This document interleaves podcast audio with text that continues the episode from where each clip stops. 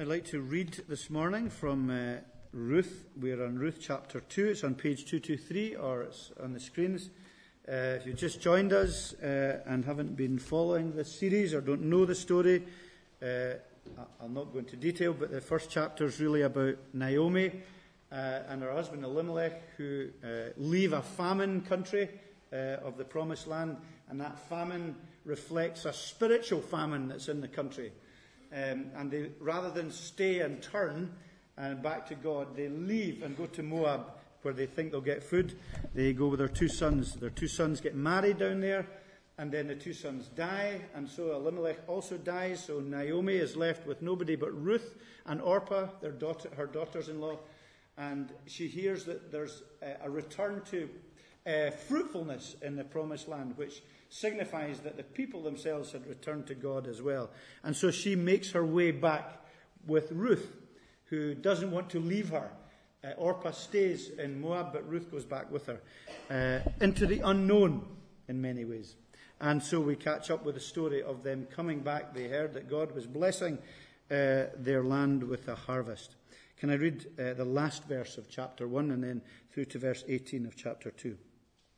So Naomi returned, and Ruth the Moabite, her daughter in law, with her, who returned from the country of Moab. They came to Bethlehem at the beginning of barley harvest. Now Naomi had a relative of her husband's, a worthy man of the clan of Elimelech, whose name was Boaz. And Ruth the Moabite said to Naomi, Let me go to the field and glean among the ears of grain after him in whose sight I shall find favour. And she said to her, Naomi said to her, Go, my daughter. So she set out and went and gleaned in the field after the reapers. And she happened to come to the part of the field belonging to Boaz, who was of the clan of Elimelech. And behold, Boaz came from Bethlehem, and he said to the reapers, The Lord be with you. And they answered, The Lord bless you. Then Boaz said to his young man who was in charge of the reapers, Whose young woman is this? And the servant who was in charge of the reapers answered, She is the young Moabite woman who came back with Naomi from the country of Moab. She said, Please let me glean and gather among the sheaves after the reapers. So she came, and she has continued from early morning until now, except for a short rest. Then Boaz said to Ruth, Now listen, my daughter, do not glean, go to glean in another field or leave this one, but keep close to my young woman. Let your eyes be on the field that they are reaping, and go after them. Have I not charged the young men not to touch you? And when you are thirsty, go to the vessels and drink what the young men have drawn. Then she fell on her face, bowing to the ground, and said to him, Why have I found favour in your eyes, that you should take notice of me, since I am a foreigner? But Boaz answered her, all that you have done for your father and uh, sorry, all that you've done for your mother-in-law since the death of your husband has been fully told to me, and how you left your father and mother and your native land and came to a people that you did not know before. The Lord repay you for what you have done, and a full reward be given you by the Lord, the God of Israel, under whose wings you have come to take refuge. Then she said, I have found favor in your eyes, my Lord for you have comforted me and spoken kindly to your servant, though I am not one of your servants. This is the word of God. And uh, we look forward to spending some time around this passage. So, if there's one thing, uh, Ruth is a really interesting book. Um, one of the main themes of Ruth is that returning to God trumps everything. If you take nothing else from the sermon today or from this message or from worship, remember that. Returning to God trumps everything. Whatever you've gone into this week thinking is important, thinking is significant and vital, I'm telling you today, there's nothing more important in your life than returning to God if you need to. And in many ways, as Christians, that's the, that's the, the caricature, that's the direction, that's the the, the way our life is molded. It's a constant facing of returning to God. So it's not just kind of for someone who might be drifting away from God, but it's for all of us that we have this focus. We're eyeballing God in our lives spiritually every day. And what we see in the story of Ruth is the transforming power of grace for those who return to Him. Okay? So this is a great story. It's a tremendous story that speaks volumes to us about how much grace actually changes us from the inside out. So we'll change the way you walk out of here, and we'll change the way you deal with uh, the events of this week uh, that God will, by His grace, allow you to enjoy. And as we look at this book, we need to remember, as we've mentioned before, that the truth that is in this book transcends the culture into which it's written. So you may read the book and say, Well, I don't, I don't know anything about this culture. I don't understand what's going on. I don't understand what it's, uh, what's happening. It's miles away from 21st century uh, experience and first world living. Uh, how can it be relevant? We need to be wise enough to learn from the culture into which it's written, to understand it was very different but that God works in each of these cultures, right through into our own, and that this is part of God's Word. And so the truth that God wants us to know transcends the culture into which it was written. In other words, it's not old fashioned and it's not out of date. Just because we don't understand the, the relationships between men and women and between uh, slaves and masters and everything that went on in these days. The tr- human beings don't really change. And God's message to us and God's truth to us doesn't change. So this is very much about life and faith. I know it's from the Old Testament, before Christ. Uh, therefore, they were a lot less privileged than you are today. You sitting here are very privileged because you can look back on uh, all of the New Testament and all the knowledge of Christ and what He's done, and that makes the responsibility you have deeper. Nonetheless, there are great lessons for life and faith that we can take from Ruth for ourselves. So let's look at the story today. There's two things that I want to mention. The first is God in our lives. And the second is faith in our lives. Very simple things God and faith. And look at how this story it teaches us about these things in our lives. So, in this story about God in our lives, we can see, if we look at this story, we can see it from two perspectives. Okay, you can see it uh, from the perspective of God. In other words, we know that God's doing a lot of things in the lives of Ruth and Naomi and Boaz. And we know he's got a purpose and a plan. We, have seen that and we know that from Scripture that he, is, he has a purpose, he has a plan, he has a sovereign will. Nothing happens randomly, nothing happens by chance. That Ruth uh, is part of the genealogy of Jesus, so that what we have here is God protecting the forebearers of Jesus so that uh, Jesus can be born. And we also have a reflection of God working in the lives of uh, these people revealing his redemption and his grace to them before the coming of Jesus. So God's got a clear purpose and a plan, and yet we also get the story from Naomi and Ruth's point of view and Boaz, and it's not necessarily so clear to them. A lot of the time they're walking in the dark. And they can't see God's purposes and don't know God's plan. Can I read a poem to you, which you'll all know? Nah, I shouldn't say that. Maybe you don't know it. Uh, maybe the young things here don't know it. The older generation here will probably know it because it gets wheeled out at lots of things. But it's called Life is a Weaving. And it's kind of saying what I'm trying to say here. My life is but a weaving between my God and me. I cannot choose the colours he weaves steadily. Oft times he weaves sorrow, and I in foolish pride forget he sees the upper, and I see the underside. Not till the loom is silent and the shuttles cease to fly will God unroll the canvas and reveal the reason why. The dark threads are as needful in the weaver's skilful hand as the threads of gold and silver in the pattern that he has planned. He knows, he loves, he cares. Nothing this truth can dim. He gives the very best to those who leave the choice to him. So it's that picture, isn't it, of a, a tapestry that looks beautiful and patterned and ordered on the top. But if you turn it upside down, it's a complete mess of threads just going everywhere. Doesn't seem to make any sense. And sometimes that's the picture that we have in Scripture. God knows his perspective, and then there's the reality of what's happening on the ground. So, can I look at that for a moment? God's perspective and also the perspective on the ground. God's, God's perspective here comes through the narrative and through the narrator and through gentle hints in the text. We don't start with a saying, okay, this is what God's going to do, A, B, C, D, Z, and then have the story. But we get hints throughout the story that God is uh, in control. And we have two gentle hints in this story. The first, um, and I'm stealing Corey's thunder here, Because I think Corey last week said he was going to some, make some great comments about the barley harvest. I'm first. It's my turn. So I'm going to make them, and I'm going to steal his thunder. Uh, the end of verse uh, of chapter 1 says, They came to Bethlehem at the beginning of barley harvest. Now, that might just seem an incidental fact to us, but it was significant to God, and it's significant to the narrator, and in some ways also, obviously, to Ruth and Naomi.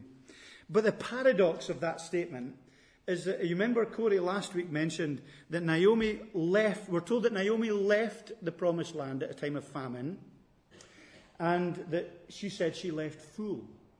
Now, that didn't mean she left full physically of food, but it meant she left full of her own self reliance and self importance, so she was going to sort out things herself. And she left the promised land full.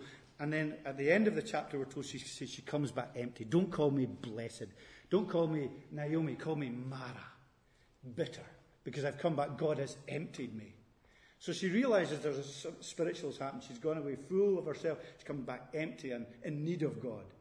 And yet, in the story, we're told that physically there was famine in the land at the beginning, not fullness. But when Naomi comes back empty, there's harvest in the land, there's fullness, there's a barley harvest. Now, that's an interesting paradox there because it signifies that what God was doing in Naomi's life, He had done in the people of Israel's life because we mentioned in the first sermon that the physical famine reflected a spiritual famine. And so the physical harvest also reflected that the people who had stayed returned to God, learned the lesson of the famine, and uh, knew God's blessing again you know, we, we said that in the Old Testament the spiritual truths were much more kind of physical, much more tangible. Well, this is one of them. They, they didn't have Christ on the cross. Uh, they didn't have a, a, risen Savior to look back on. So the, their faith was expressed by God for them in much more physical, tangible ways often. So the harvest spoke of that He had, was blessing them again, and uh, it was tangible. Now, this barley harvest was the first harvest. It was um, March, April, March, April time. It was the first harvest.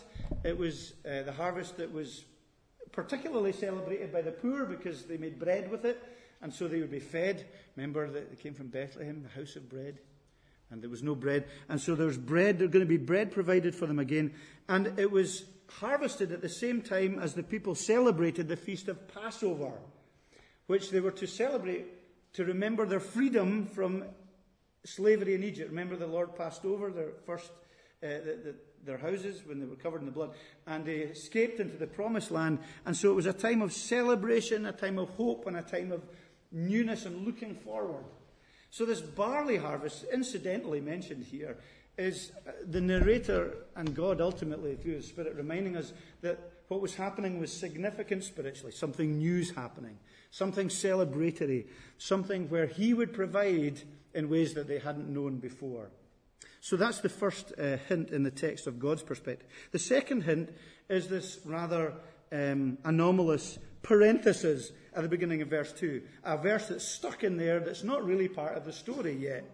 Uh, Naomi and Ruth, and then all of a sudden we have now Naomi had a relative of her husband, a worthy man of the clan of Elimelech, whose name was Boaz. And that's it. And then it goes back to Ruth and Naomi's story. He's never been mentioned before. But this gentle kind of hint of this text being put in here is a reminder that God's got a plan and it's going to involve Boaz. And he's significant, even though Naomi and Ruth don't know him at this point. And of course, in verse 4, it goes on to say, And behold, Boaz came from Bethlehem. And so he then is involved in the story. But God knows. And God in, involves us in that knowledge by saying, who Boaz is and why he's significant. He goes on to become a redeeming, uh, generous, extravagant character who reflects Jesus Christ. It's a type of Jesus Christ. But we'll see that more in future weeks. So that's God's perspective. He's got a purpose, he's got a plan, he's working out something here. But then, if we look at the perspective on the ground, we have Naomi and Ruth here. Now, Naomi's come back and she's been emptied by God. She feels she's got nothing left, that God has judged her for what she's done, and yet pleasingly and happily. And I like Naomi. She's good. She's given a hard time by the biblical scholars and commentators. I like her. Naomi's come back here. She's, she's, she's far from perfect, and we, we're going to see some more of her mischievous ways later on. But um, she's drawn back to this repentant community. She hears about what's happening. She knows God's blessing them with harvest. She knows she has to go back because God's dealing with her. And she goes back. But she's very like the prodigal, you know. She's the prodigal daughter here, not the prodigal son. It's similar kind of story. She goes, she realizes her only hope is getting something back from God as she returns to the promised land. Yet it must have been so hard for her, eh? Can you imagine? She had a fragile trust. She takes faltering steps back. She doesn't know how she's going to be accepted. She's going back with a Moabite girl, uh, how she will be accepted, who will give her money, or who will provide for her. There was no welfare state. What would it be like for her? Would she be ostracized and rejected? She didn't know the plan. She didn't know what God was doing. She couldn't see his purposes ultimately of for grace and love for her, really, at this stage. So there's Naomi. And then there's Ruth. Ruth's different. Naomi was a, a returner, a backslider coming back to faith, slowly, gently. Ruth has a new faith. She's come to trust in God. She is going to have to be part of a new community. Uh, she's going to have to be part uh, of a new life. She's left her, her country behind. She's left her family behind. And uh, she doesn't know what lies ahead for her either. She's young. She's lashed with this older lady. Is it going to mean it's going to be difficult for her to get a, a husband? Is she going to be poverty stricken? Will she be rejected? But we see with her, she also doesn't know, but she just goes out and obeys. She's finding herself poverty stricken. And so what she does is she realizes that in Israel, when the harvest is happening, God has ordained that the harvesters didn't harvest at the side of the fields so that the poor could pick up the crops from the side. That was God's provision for the poor. He said to the people with crops, don't harvest at the sides and let the poor come in and harvest there. She recognized she would be like a slave. She would have to go and harvest and work hard and just see what happened. And the, the middle of verse 3 says an interesting thing. It says, um, uh, so she set out and uh, went and gleaned in the field after the reapers, and she happened to come to the part of a field belonging to Boaz. Now, the actual translation is that she, by coincidence, came to this place. She didn't know it was Boaz's place. She didn't know what plans God had for her and Boaz. By coincidence, just by chance, she came here. You see, from her perspective, she was just going out to a field, and it was just a random field she chose. It was chance. It was a fluke.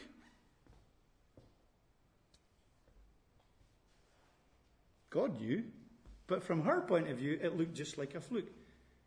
Now, I would go as far as to say that even fluke, or even chance, which I believe in, is ordained by God, which I also believe. But from our perspective, what looks like chance, just a fluke field that she happens to go in, she didn't know what lay ahead because of that. She just went out and obeyed.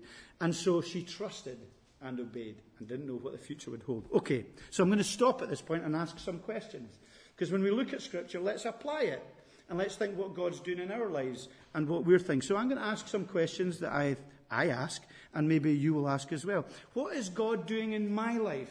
What is God doing in your life today? Maybe you're like Naomi today. Maybe you feel that you've been emptied of all that you thought was filling you, and that you've got a brokenness and just a, a feeling of emptiness spiritually, that you feel God is not blessing you in your life.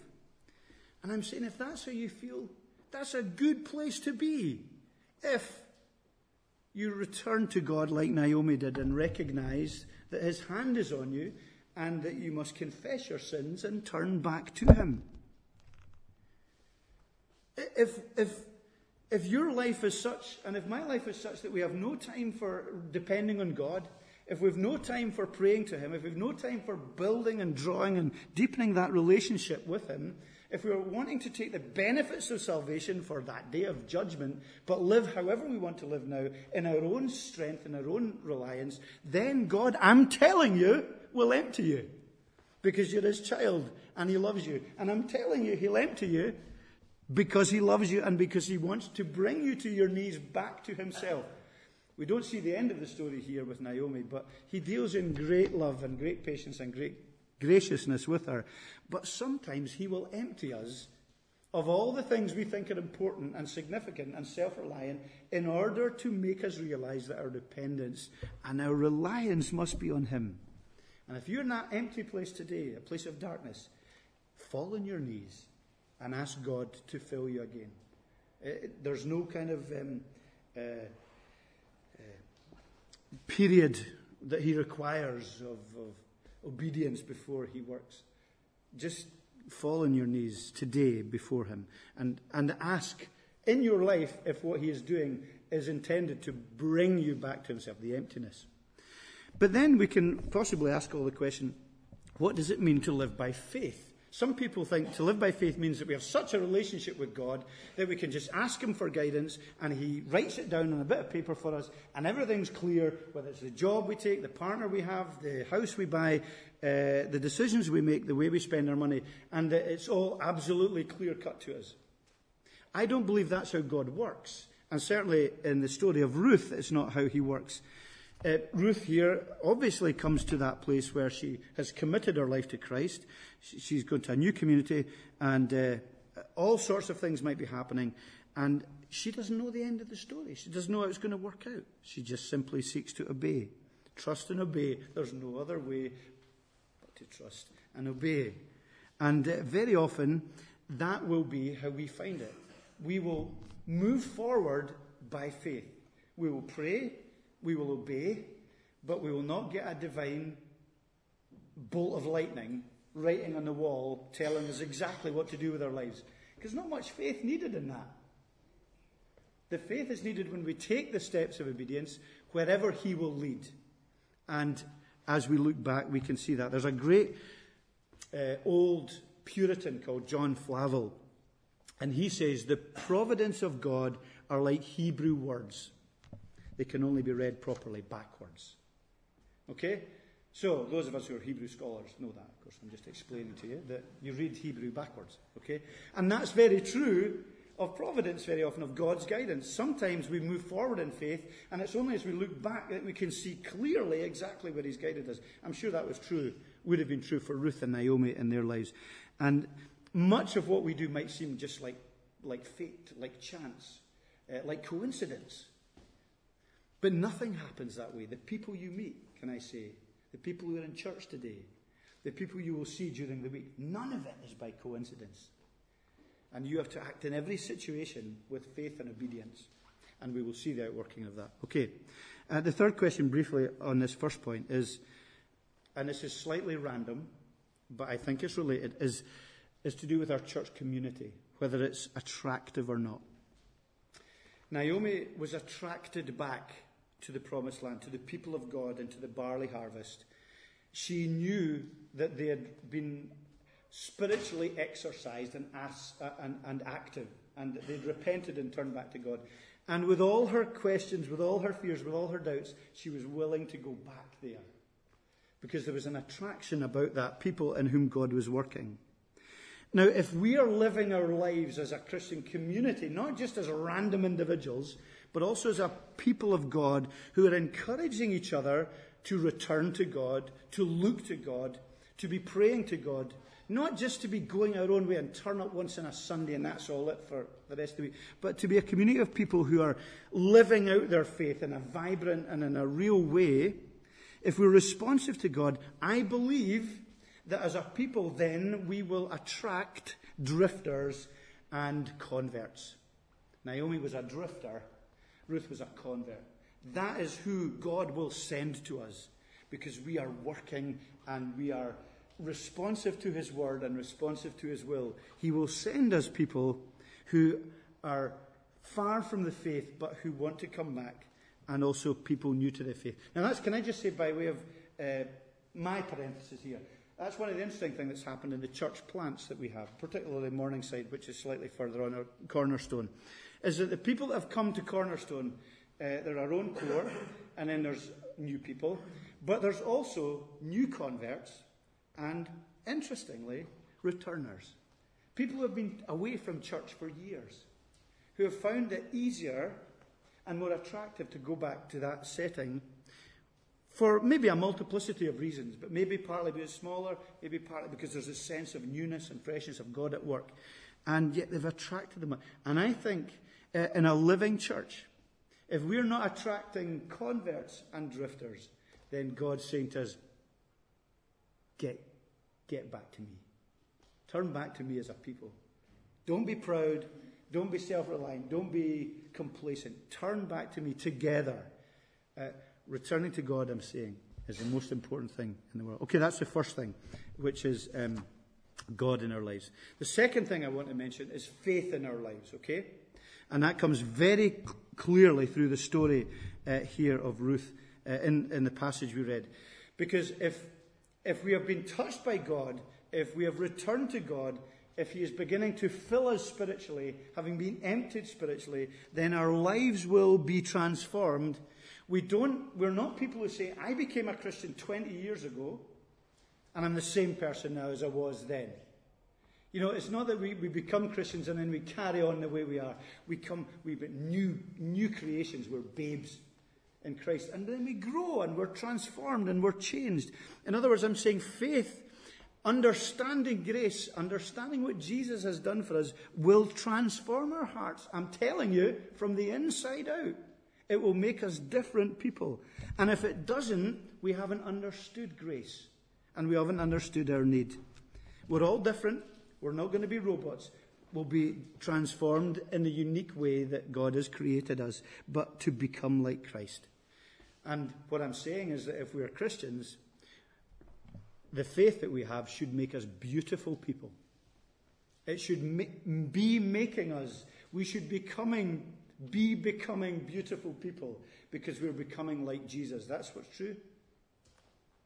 And we should be changing. Sometimes we say, I'm a Christian. I'm unchanging. I'm unflinching.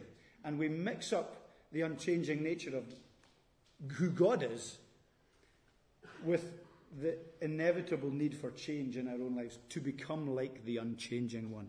So you've got two characters here. Well, you've got more, but I'm going to look at Boaz briefly and Ruth. We'll deal with Naomi later on because God deals with her more so. This is more about Ruth and Boaz. Boaz, he is someone who is a believer.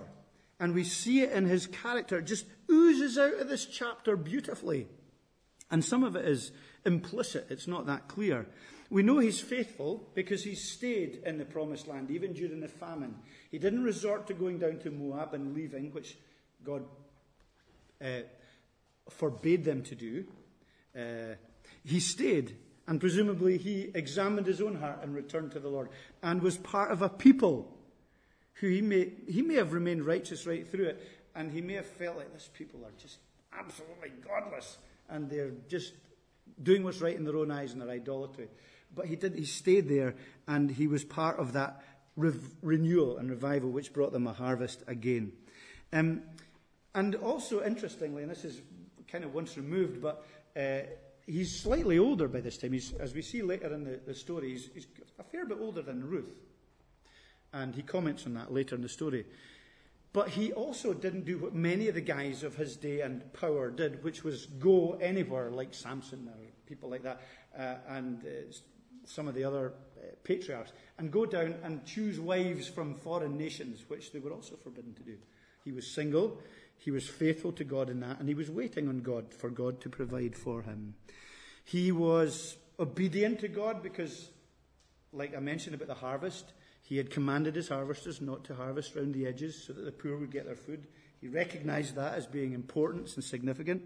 He was gracious and respectful. You know, the lovely uh, um, interaction between himself and his workers. He's, you know, he said, The Lord be with you. And they say, The Lord bless you. You know, there was a good relationship.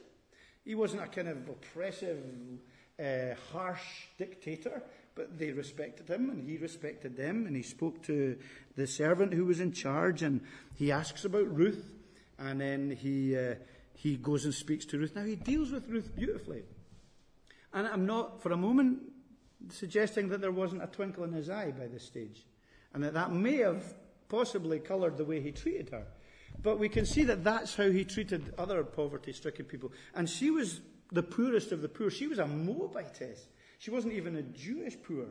Moabitess. She could be on the complete outside. Yet he speaks to her. He provides for her. He uh, cares for her. He keeps her from danger. He uh, is friendly to this woman. And that for me is the greatest thing about him. Is his friendliness to the outsider. Why is he so friendly to Ruth? Is it just mere attraction? Don't think so. Do you remember who his mother was?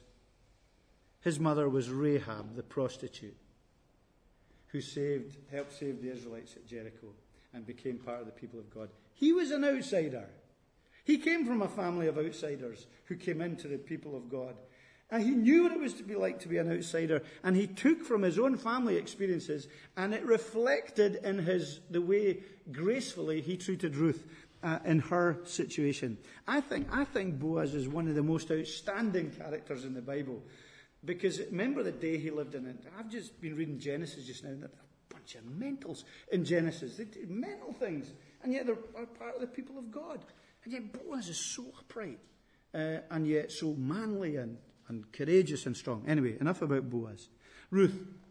Uh, we also see that grace, truth transforms her in the way that she lives. Okay, she's unprivileged, underprivileged, however you might want to say it. She's lost her husband. She's lost her home environment, her family area. She had put her trust in God as her Savior. There's a lovely verse, verse 12, where Boaz speaks about her and says, uh, uh, the Lord, uh, you will get a full reward be given to you by the Lord, the God of Israel, under whose wings you have come to take refuge. So this is, this is her testimony. She had put her faith and trust in God. She had rested in Him like a mother hen comes in for protection under the wings of its. Uh, the chicks come under the wings of the mother hen. So she had come under the protection of God for her redemption and salvation. And that was known. That was, that was repu- a reputable fact in the community. People knew. Uh, Boaz had heard about her. She was loyal to Naomi. She was respectful. She was hardworking. You know, she didn't hardly stop for a break when she went to work in the fields. She didn't butt in. She didn't demand. She was just a gracious, gentle, uh, Christ like, if I can say, character even before Christ's time. And faith in God influenced her life and influenced her decisions and influenced what she did. And what I'm saying is that it simply can't be hidden. If we have a genuine faith, we can try our hardest to suppress it and not let other people know, but it will just come out. It will come out because of the, the Christ likeness of our character. Because faith, genuine faith that understands who we are and what we've been redeemed from, will come out. And it will try, because our lives will be transformed. Boaz's life was transformed, and so should uh, ours be. And that's what I want to finish just with some practical applications of faith in life transforming us, because that's what it should do. Ruth and Boaz, their life was transformed. So, faith in your life, you should go from here. Don't just wait and listen to the sermon and think that was a good sermon or a poor sermon and go out of here it's the same. Recognize that your faith in Jesus Christ requires you to go and live a certain type of life for Him. A Christ like, attractive, uh, attractional life for Him. As I just want to say three things. The first is the extravagance of God's grace, which we see in this story, and it's pointing towards. Remember, I talk, talked about God having the bigger picture here, and the story is pointing forward. And Boaz is very much a type of Christ. And we begin to see it in this chapter in the way he deals with Ruth, but it, it becomes much more evident the further on we go, uh, as he deals also with Naomi. But Boaz is very much introduced as a redeeming character here, a protecting character.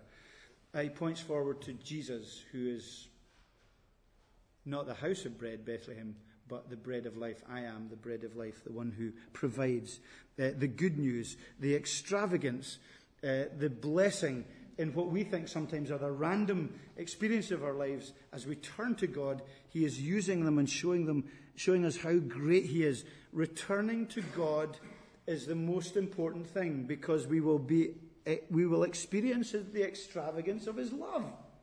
You think returning to God is going to bind you. You think it's going to be dull. You think it's going to be miserly because somehow, if it's good to be a Christian, it must be a miserable experience if we're going to have a great time in heaven. He doesn't, it doesn't work like that.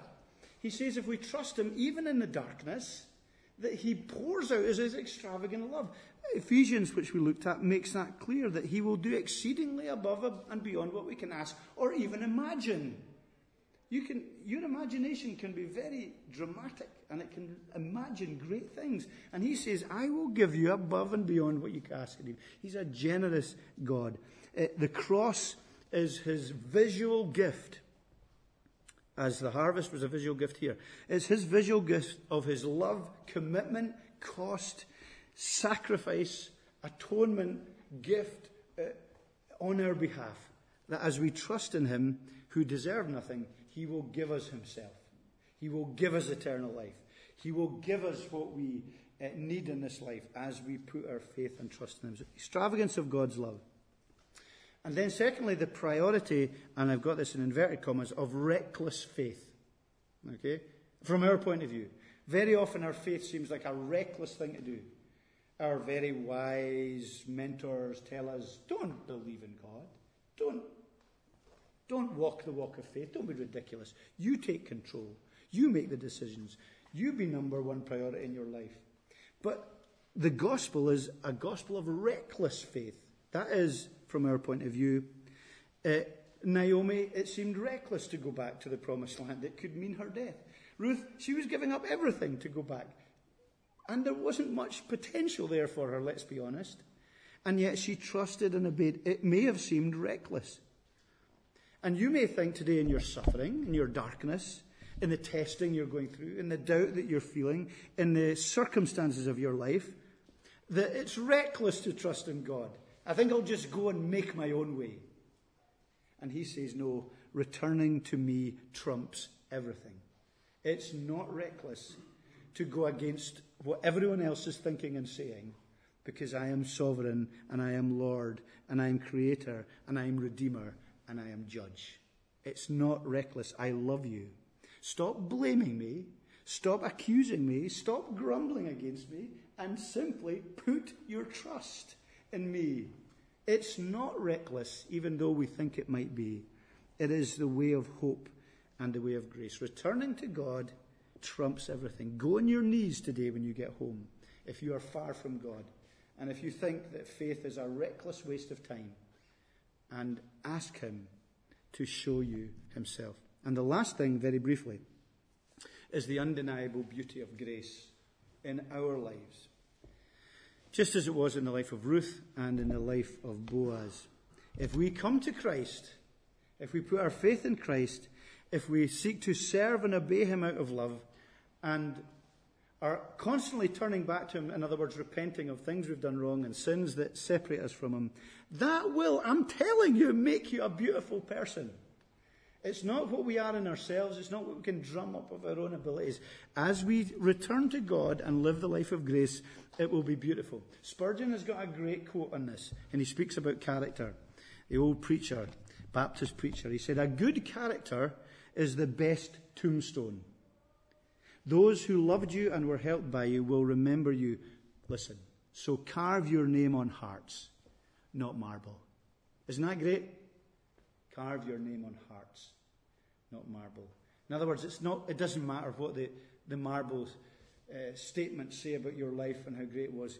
Carve your influence on the hearts of people round about you by living out a life of Christian character in your everyday. You know, Boaz was right up here. He was a big, significant, important person. Ruth was right down there. Didn't make any difference. They were equal before God. And Ruth, in her way, had great influence, and so did Boaz in his way.